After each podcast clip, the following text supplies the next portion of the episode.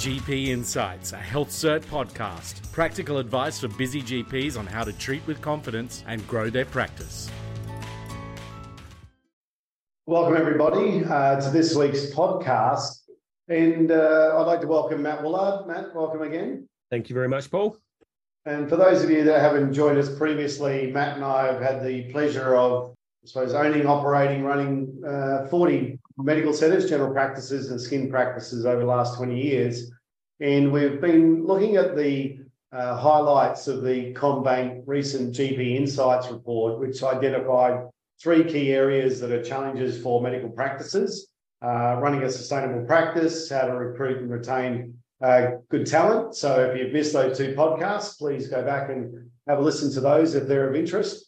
And today's topic is we're focusing on patients. So how to keep up with demand and uh, changing perceptions and preferences as obviously the world is changing and our patients' demand is changing accordingly. So uh, welcome, Matt. And look, uh, as we mentioned in the other podcast, we're going to be talking about sharing our experiences in these areas. There's no right or wrong. There are just different ways of approaching it. We're just going to share what we've done over the last 20 years that's uh, has helped us and also probably some observe, observations as to what's coming in the future. Because when it comes to changing perceptions and preferences, it's obviously about you know the consumer being the patient today and obviously what that might look like tomorrow. Mm. So I think we'll talk about the first one is keeping up with demand. So for most medical practices, it's not a lack of patients, it's obviously the ability to be able to uh, keep up with the demand of patients uh, wanting to see doctors. And we understand the shortages in the medical workforce, whether it is doctors or nurses or staff, and we've obviously covered that um, in our last podcast. Um, but just want to talk about coming up with um, uh, managing demand. And this is one area that Matt has a lot of experience in. Probably just talking, Matt, about you know what can we do at a practice level to try and help once again keep up with the demand of the patient numbers. And we talk about once again just the patient numbers and what we can do at a practice level to try and uh, be able to see everybody as best we can. Yeah. Thanks, Paul. Yeah, without look, realistically increasing the number of doctor hours you have in your practice, the only way to keep up with demand is through workplace efficiencies or changing your workflow to allow you to be able to treat or manage more patients in the same amount of time without putting patient safety at risk. Um, so, you know, models where you might work with a nurse in a tag team environment where you might triage patients and work across maybe two or three different consulting rooms, really looking at what tasks a doctor is doing that could be moved on to a nurse to work with that, that doctor. You know, there is a, a lot of incentives in general practice around, around using practice nurses more efficiently. And realistically, I think there's a lot of opportunities inside general practice to really streamline how a general practice runs so that a practice can keep up with demand without increasing the number of doctors they have for that demand. Yeah, and, and, as far as you know how to go about it, I mean, one's obviously say let's be more operationally efficient. The second one is then you know how do we actually practically get that to occur in the practice? Um, and I think that you know the, the key thing probably here is is once again is working with your teams, as we shared in the last podcast, the importance of you know, having staff meetings or we use the term performance reviews, but what we're talking about is really having conversations, whether it's one on one with people or in a group setting, to talk about, you know, how are we going as a practice and what could we do to once again optimize our productivity within that, that situation. So, you know, when we're talking about reviewing workflows, I mean, you know, you as a doctor who owns the practice would know what your workflow is but everybody's going to be completely different. So, Matt, do you want to share how you've perhaps reviewed workflows in the past and, and been able to get things to happen along? Well, in the skin cancer space, it's a little bit simpler than general practice because essentially, you know, we're doing skin checks followed by procedures. Um, for an example, in a skin check, you know, most of our doctors will see between three and four patients an hour. If you take a doctor that can say comfortably see four patients an hour, so 15 minute skin checks, and you set them up with a second room next door and an assistant, primarily a nurse, you can get that doctor from, say, four patients an hour to six or seven patients an hour, where the nurse will take the patient into the consulting room, get them undressed, get their notes, date, get their, their history put together. Then the doctor can come in and do just the bit that the doctor needs to do. And then the nurse can finish off. In a tag team environment, a nurse and a doctor can gain an almost 50% increase in the number of patients that they can see in, in a one hour block. Yeah, I mean, that's a good example. I, think that, like, we would all ex- understand that, you know, whether it's, you know, let's say for a doctor, there are certain things that a doctor must do, right? I mean, whether it's, you know, once again, medico legal or expectations of the patient. But there's many things that a doctor is doing which a doctor doesn't really need to do. Now, part of it is, of course, the doctors, you know, being willing and accepting that, you know, as I said, a nurse or somebody else is going to help them. But I think what we're just conscious of is that, you know, for a lot of practices, they look at, let's say, nursing staff and they go, oh, you know, it's a cost. Well, the answer is yes, they are a cost. There's no doubt at all. But if you could deploy your nursing staff or other um, staff to help grow your doctor's productivity by 20%, 30%, 40%, etc., then obviously that means that the you know the turnover is going to be greater. Yes, there's the cost of the nurse's wage or whatever it is associated with it. And as a business, it would be relatively easy to track that if you know we're charging a dollar for a consult, we can do X many more consults as a result of this. Um, knowing there's a wage cost to, attached to it, we then can see what the productivity gain is. Hmm. Now, you know, the key thing is is that we don't want to diminish the patient's experience, right? We don't. We're conscious of not making it feel like it's a bus stop and people are being pushed through. Um, nurses are very good at being empathetic and dealing with patients. And also, it does enhance the patient's experience within the practice. I mean, we've got nurses in all of our clinics, um, and as Matt mentioned, is you know very involved with the, the patient. And we find the patient satisfaction is extraordinarily high.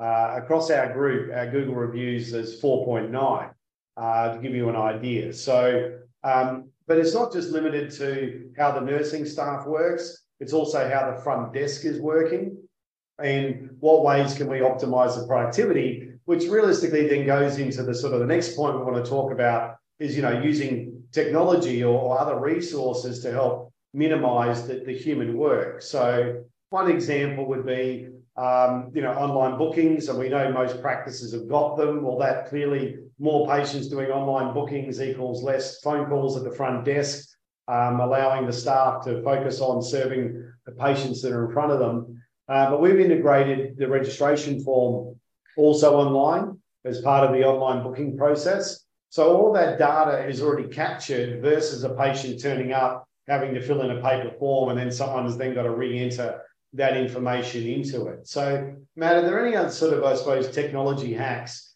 or other things that we could do that minimizes the need for uh, communication or doubling up, you know, at, at the, the front desk as such? You know, not quite a technology hack, but you know, we obviously using things like patient results and how we manage patient results.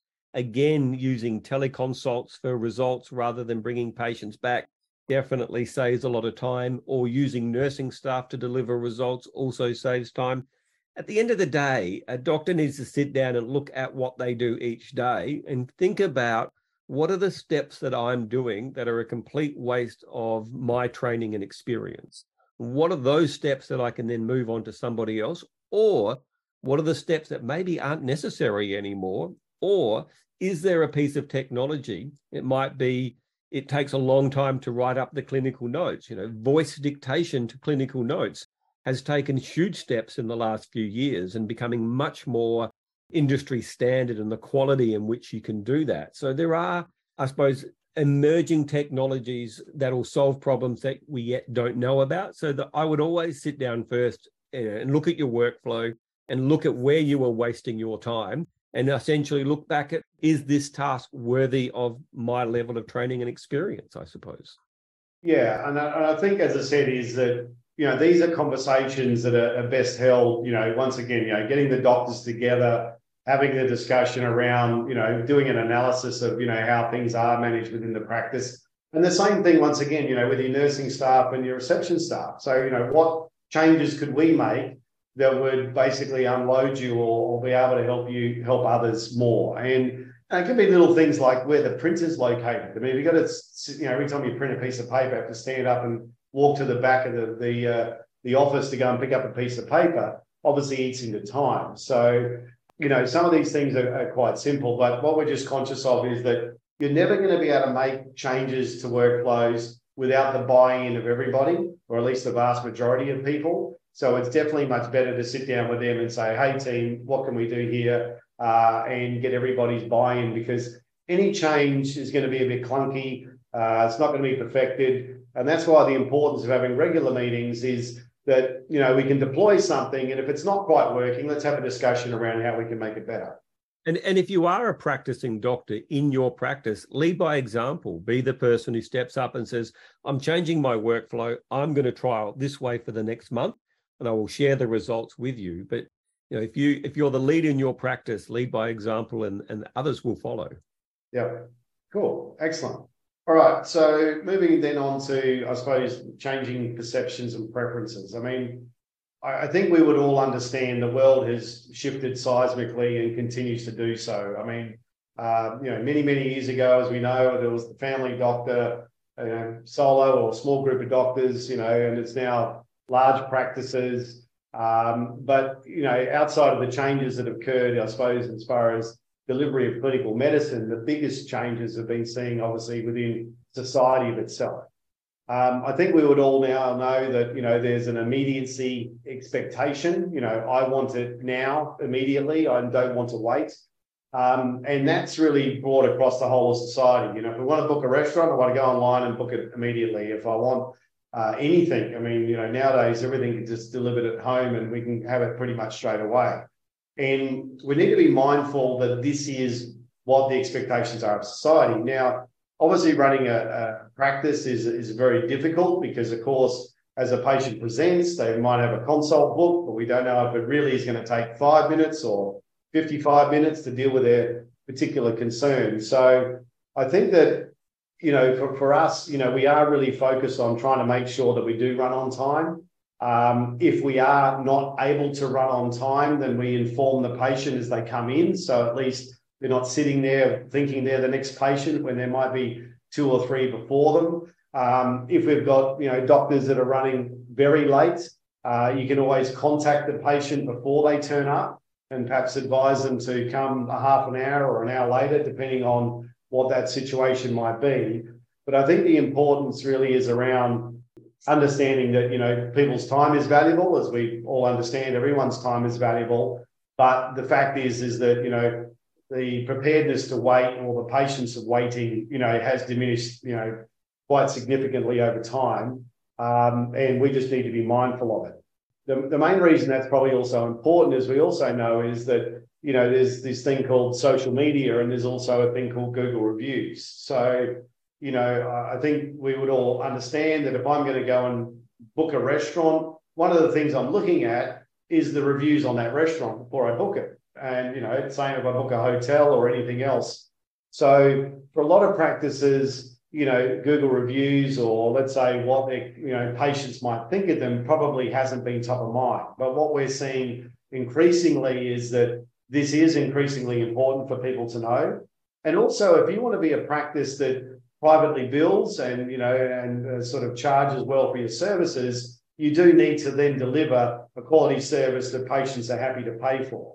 So, you know, for us, we track Google reviews on a monthly basis. If obviously we're getting feedback from them that is not ideal, uh, we actually have a process where if we get negative feedback, we actually instantaneously uh, jump on it so that, you know, sometimes it's things we can't control. You know, my doctor was running late. Well, you know, if we had something come in that was calamitous, then obviously we need to manage it. Um, and if we talk to the patients, you can generally deal with it. So um, if we get a negative or say a Google review that's not ideal, uh, we then reach out to the patient, ask them to give us more context so we can understand where we haven't met their expectations, and then once again be able to share that with the doctors or staff so that we can learn from them.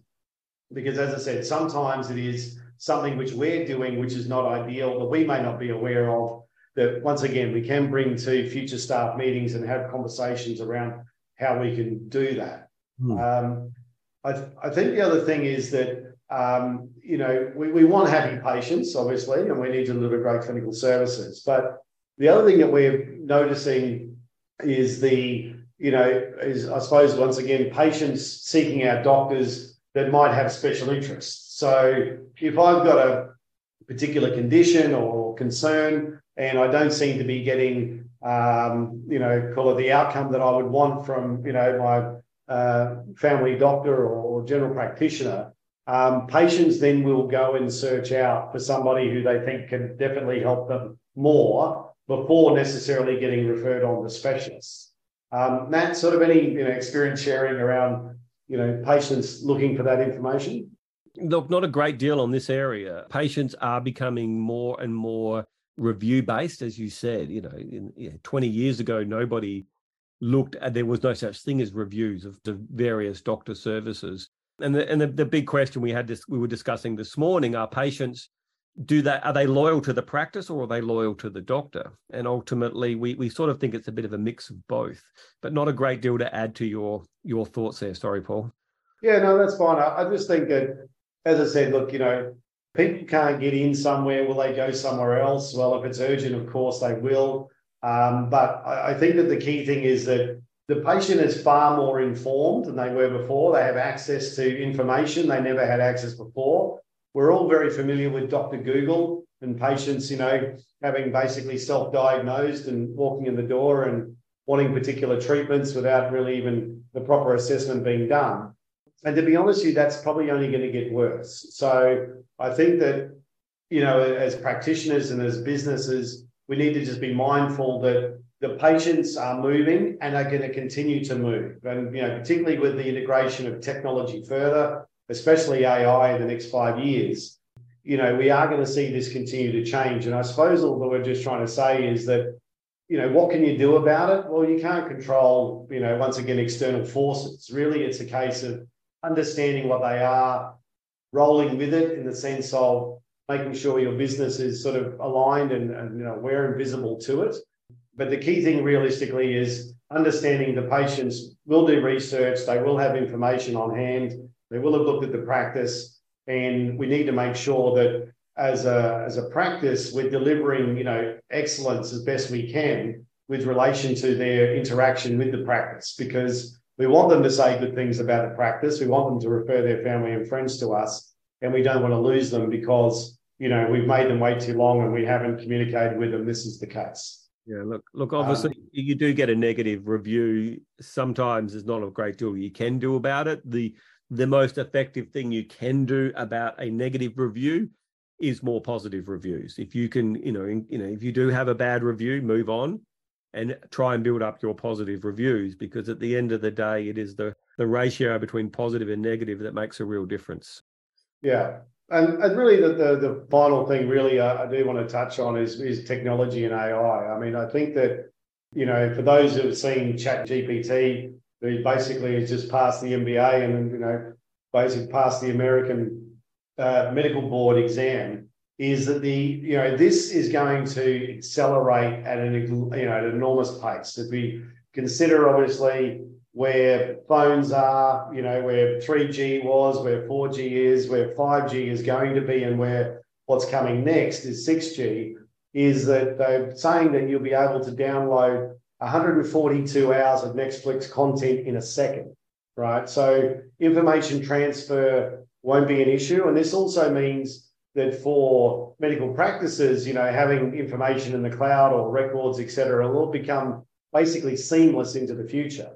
But the integration of AI, whether the patients are accessing it or the profession is accessing it to help with diagnostic decision making, um, is going to be increasingly part of our future. And I think once again, there's nothing we need to do today other than be observant to it because you know, the risk is the patients pick up on it first, and suddenly we've got this avalanche of people coming in, not only with Dr. Google now, they've got Dr. Google with AI, which, you know, they could put information into and be able to get information to come back with it. So I believe that it's going to be an enhancer for medical practices of the future. If we talk about managing patient demand, you know, being able to utilize technology outside of human resources to help, you know, manage the patients accordingly. uh, will be part of, of a much greater part of our practices going forward. But I don't want to take away from the fact that once again, we are in the people business. I don't think anyone wants an AI to tell them that they've got cancer or some other quite uh, ailment that they prefer not to have. I think that, you know, there's still going to be the people piece to it, but the technology piece is going to be coming far more integrated into the practices than we have today. And it's just, once again, that expectation of patients. And I think at the moment, whilst patients, and it's interesting, if you look at the younger generation, they trust the technology more than the people. And, you know, that's only going to occur more and more into the future. I think that the real risk also in the future is that we actually do trust the AI more than the human when it comes to decision making in that process. And that's why the integration of it and having that as once again as a second opinion or at least another resource for you to access is going to be something which will be um, definitely part of the future. Mm, I agree. Excellent. All right. Well, so ladies and gentlemen, thanks very much for your time uh, listening to this podcast today on patients and how we can keep up with demand, changing perceptions and preferences. Um, and if once again we can be of any assistance whatsoever, please let us know. Uh, later this year, we're going to be releasing a, a, medical business management course through Bond University, specifically designed for practice owners and also practice managers to be able to access it as well to help you develop the skills and tools so you can run a sustainable practice in what we really know is a very challenging environment right now for all of us. But to be honest, I can't see changing uh, in the short term either. So definitely trying to upskill on how to run a practice better for yourself and from whatever resources you can access is definitely very important. So Matt, thanks very much for your time today. And uh, thank you everybody for taking the time to listen. Thank you very much. Thanks for listening. If you like the podcast, please subscribe so you can get updates whenever we post more. And please share it with others. And for more info, please go to healthcert.com.